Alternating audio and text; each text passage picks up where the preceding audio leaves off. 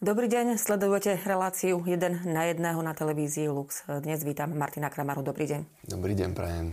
Stretávame sa po Sviatku všetkých svetých a teda po dušičkách bude táto relácia vysielaná. Prečo Vatikán opäť dal možnosť získavať odpustky počas celého novembra, tak ako to bolo minulý rok?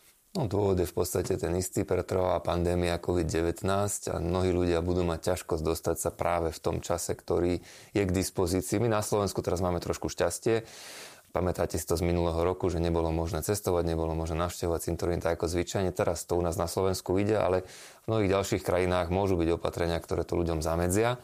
A tak sa rozhodol Vatikán zopakovať vlastne tú ponuku, ktorá bola daná minulý rok a ktorá teda ostáva v platnosti, že je možné získať tie úplné odpustky pre dušičky, pre duše vočistci počas celého mesiaca novembra. To znamená, že nie je to možné len od 1. do 8. novembra, ale môžem si tých 8 dní rozdeliť na celý mesiac november. A toto platí, či teda sú tie obmedzujúce pravidlá v platnosti alebo nie sú, aj keď u nás sa to stihnúť dá, môžeme napriek tomu využiť celý mesiac november a teda tých 8 dní si rozdeliť na celý mesiac, rozložiť na celý mesiac. Um, skúsme si teda zopakovať tie podmienky, aké sú na to, aby sme uh, mohli získať úplné odpustky počas teda toho celého mesiaca november. Tie podmienky veľmi dobre ľudia poznajú, pretože my, pani Farári, ich často opakujeme v kostoloch, ale zopakujeme si ich aj tu na v tejto relácii. Pripomeňme teda, že je potrebné ísť na svetú spoveď. Môže to byť pred alebo po, nemusí to byť v ten deň, kedy chceme získať tie úplné odpustky pre zosnulého. Treba ísť na sveté príjmanie, to treba urobiť v ten deň, keď snažíme sa ich získať.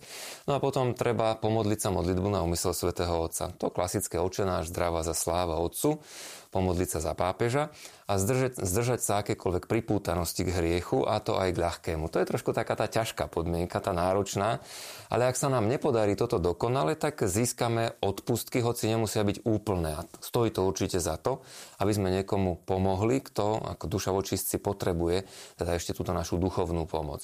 Takže modlitba na úmysel svätého Otca, sväté príjmanie, svätá spoveď a zdržať sa priputanosti k hriechu. Od pondelka máme uh, veľmi veľa okresov v čiernych uh, farbách a takisto je ich veľmi veľa aj v tých uh, bordových. To znamená, v obidvoch sú tie podmienky najprísnejšie, dalo by sa povedať, aby sme to zhrnuli.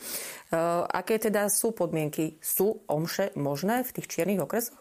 Áno, sú možné. Ja by som ešte znova pripomenul, že na stránke taká malá reklama tkkbs.sk na stránke tlačovej kancelárie konferencie biskupov Slovenska nájdete ten COVID automat, ktorý je vždy aktualizovaný pravidelne každý týždeň. Je tam vidieť aj teda v akom okrese sa nachádzate, aká je farba vášho okresu, aby ste si to vedeli definovať.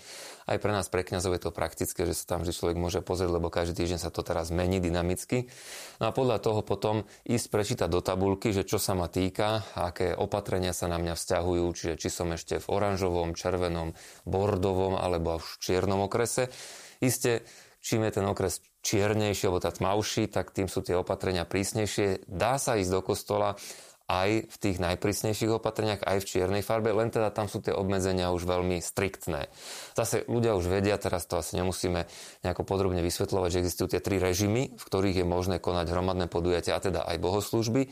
Je to ten režim základ, kde teda môže prísť ktokoľvek, nerobí sa žiadna kontrola, kde je režim potom OTP, to znamená, že ktorí sú očkovaní, testovaní alebo prekonali COVID v ostatných 180 dňoch, no a potom je režim kompletne zaočkovaný. Isté, že v tom kompletne zaočkovaný je to akoby najštedrejšie, najjednoduchšie, tam môže prísť dokonca aj v čiernom okrese 100 ľudí na bohoslužbu. Mm-hmm. Len teda musia byť všetci kompletne zaočkovaní. Režim OTP je už potom obmedzujúcejší, je možné ísť do kostola, ale tam, sa, tam môže prísť už len jedna osoba na 15 metrov štvorcových. Keď si predstavím svoj kostolík, tak tam sa ledva v takomto režime vojdu desiati, keď všetky pospočítavame plochy, aspoň teoreticky. A je tam povinný zoznam účastníkov. Ten už je v čiernom okrese vždy povinný aj pre očkovaných, aj pre režim OTP. Aj pre režim základ, kedy to už je potom ale len jedna osoba na 25 metrov štvorcových, čo pre mňa znamená nejakých 4 ľudí v kostole, to je de facto, dá sa povedať, že sme skončili. A tým pádom rozumiem aj pánom farárom, ktorí potom teda zavádzajú už mm, okrem režimu základ, radšej režim OTP alebo režim plne očkovaný. S tým sú spojené už teraz samozrejme to, že treba aj dať ten svoj kontakt, keď prídem a som v čiernom okrese, tak tam je krabica vždycky pri dezinfekcii, obyčajne to tak riešime v kostole, kde treba zanechať či už svoje telefónne číslo alebo svoju mailovú adresu, aby v prípade epidemickej udalosti nás mohli kontaktovať, aby bolo možné tzv. trasovanie kontaktov. Čo sa urobí teda s mojím menom, s mojím kontaktom, e, ktoré teda vhodím e, na určené miesto? E, nezneužijú sa? Sú aj takéto rôzne obavy? Ja, my sme na tým samozrejme trochu špekulovali špekulovali, lebo dnes máte GDPR a tak ďalej. E, najlepšie zatiaľ javí sa také riešenie, že mať tam zatvorenú krabicu, do ktorej každý môže vhodiť ten svoj lístok s kontaktom. Ja som ľuďom hovoril, a mnohí to tak robia, že už keď idete do kostola, doma si pripravte a doneste si len lístok a tam to rovno hoďte do tej krabice.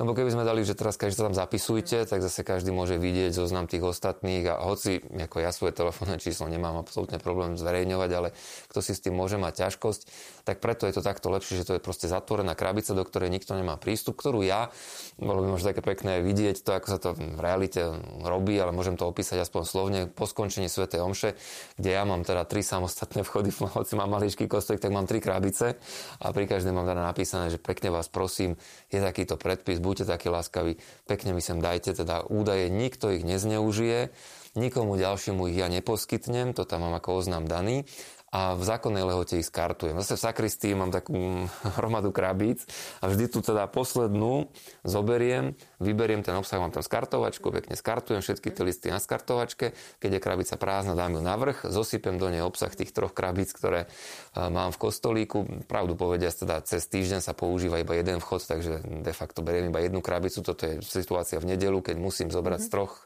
z troch zdrojov, teda všetky tieto údaje, dať to do jednej krabice, napíšem tam dátum a čas Sv. Omše, zatvorím a mám to v sakristii. V prípade, že by ma niekto kontaktoval a dal mi vedieť, že pán kaplán, ten a ten deň som bol v kostole a bol som teraz pozitívne testovaný, tak ja otvorím tú krabicu a dám všetkým vedieť prostredstvom tých telefónnych čísel a mailových kontaktov, že došlo k takejto situácii.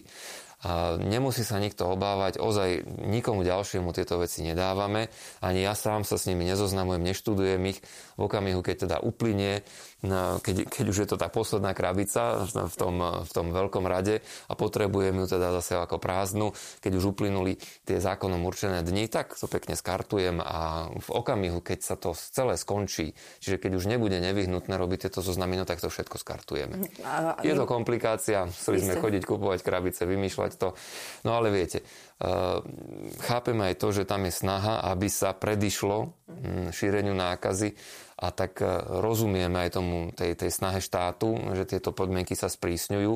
Hoci to pre nás predstavuje istú komplikáciu, veľmi prosíme ľudí o trpezlivosť a o to, aby sa nebáli, že naozaj tieto veci nebudú nejakým spôsobom zneužité. Robíme všetko preto. E, poďme sa ešte pozrieť na dišpens. Ako je to s tým, e, lebo niektoré diecezy, napríklad Košická, majú dišpens od účasti na nedelnej omši. Ako je to teda s tým dišpensom všeobecne na Slovensku, keďže máme tie čierne okresy samozrejme a ten priestor na zúčastnenie sa na nedelnej omši bude obmedzený. Áno, ono sa to teraz tento rok rozhodlo, že každý si to biskup bude riadiť sám, pretože ako aj vidíme, ten COVID automat práve na to slúži, aby sa nedávali už celoplošné zákazy. A tak e, jedna dieceza môže mať úplne iné podmienky a okolnosti než iná. Takže každý z otcov biskupov sa rozhodli, že si to samostatne budú riešiť a teda svojich kňazov budú informovať o tom, že sa vydá možno niekde aj plošný dišpens od účasti na svetých omšiach. Tá situácia je iná, než bola v minulosti, lebo vieme, že v každom z tých, v každej z tých farieb je možná účasť, dokonca pomerne dosť veľká, e, maximálne 100 osôb je možné, keď sú kompletne očkovaní aj v čiernom okrese. Čo napríklad u mňa v kostole znamená, že plný kostol by mohol byť, keby, keby sme mali takýto režim. Že túto teoreticky nie je nevyhnutné dávať ten dispens, lebo ľudia môžu ísť do kostola, ale teda keď je už takýchto, e, veľmi ťažko je to potom realizovať samozrejme v farnosti, ktorú sme mali tu na Zadunajom v Petržalke, kde chodia tisíce ľudí do kostola, tam to neuskutoční. Keby pán farár hneď urobil aj, ja neviem, 6 omší za deň a zase nemôže ich nekonečný počet slúžiť, tak to, to, sa, to sa proste prakticky nedá. Tak tam to už ako nadobúda svoj zmysel. Ale hovorím, sú, sú diecezy, ktoré majú menšie farnosti aj v tých okresoch, ktoré teoreticky teda majú nejakú tú tmavú farbu a je to tam uskutočniteľné, tak je na zvážení biskupa, ako sa on rozhodne a čo povie, že áno, dosiahli sme naozaj teraz takú situáciu, že už je to nemožné, aby sme od ľudí vyžadovali účasť, tak e, dáme všeobecný dispens. Ale zároveň však samozrejme platí, a to sme mnohokrát hovorili, opakovali, že v prípade nemožnosti či už fyzickej alebo morálnej, ísť do toho chrámu, tak samozrejme, že ja som dišpenzovaný od povinnosti účasti. Keď má niekto zlomenú nohu, no tak nemôže ísť do kostola. To není teraz príkaz taký, že ho musíš za každú cenu splniť a ešte aj s lôžkom ťa tam majú doviezť so zlomenou nohou.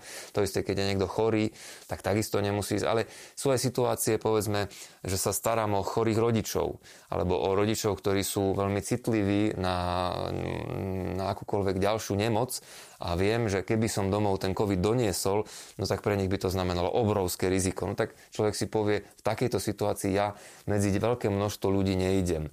A to je ospravedlniteľné, to je pochopiteľné. To je práve ten strach, ktorý človek môže mať či už o svoje vlastné zdravie, alebo o zdravie ľudí, ktorých sa stará, starých, chorých a tak ďalej tejto situácii pekne môže zostať doma, hoci nie je vyhlásený všeobecný dispens pre jeho diecézu a môže pozerať bohoslužbu cez e, médiá. Myslím, že aj televízia Lux pridala teraz ano, bohoslužby práve tak. z tohoto dôvodu, aby títo ľudia, ktorí z už menovaných dôvodov e, vo svojom svedomí usúdili, že proste teraz do kostola je to pre mňa nemožné, aby som šiel, tak mohli sa zúčastniť na bohoslužbe takýmto spôsobom. Môžu nastať aj také situácie, keďže e, počet e, alebo kapacita podľa toho automatu e, v niektorých oblastiach je obmedzená a bude obmedzená, že niekto chce ísť do toho kostola, môže ísť, nemá nejaké zábrany, ale v zmysle toho, že sa nedostane fyzicky dovnútra do toho kostola, má úmysel zúčastniť sa, bude to pre neho znamenať hriech?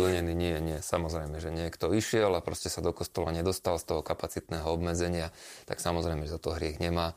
Ehm, nedá sa povedať, že by pán vyžadoval, čo je nemožné. To nikdy nevyžaduje. V tomto prípade je nemožné, aby som sa zúčastnil. No tak prídem domov, odsledujem si bohoslužbu, dajme tomu cez médiá a jasné, že nemáš ťažký hriech za to. Išiel si do kostola, išiel si tam s tým úmyslom, venoval si ten čas, chcel si tam byť, nepodarilo sa ti to. Ja by som povedal, že tam je to ešte práve teda o, takej, o takom postoji tej kresťanskej zrelosti a aj lásky a pokory, že nebudem sa tam riť, že ja tam za každú cenu chcem teda ísť a budem sa tam hádať s niekým pri dverách, že ja tam budem No už v tej situácii, keď som sa tam proste nedostal, vidím, že sa tam dostali iní ľudia, no tak to zrešpektujem a zase v pokoji sa vrátim, prejavím aj, prejavím aj v tomto svoju kresťanskú lásku a trpezlivosť voči ostatným. Sme v situácii, v akej sme, je to okus lepšie, než to bolo pred rokom. Zároveň teda no, o tú trpezlivosť neustále prosíme. Ďakujem veľmi pekne. Tak to bol Martin Kramara.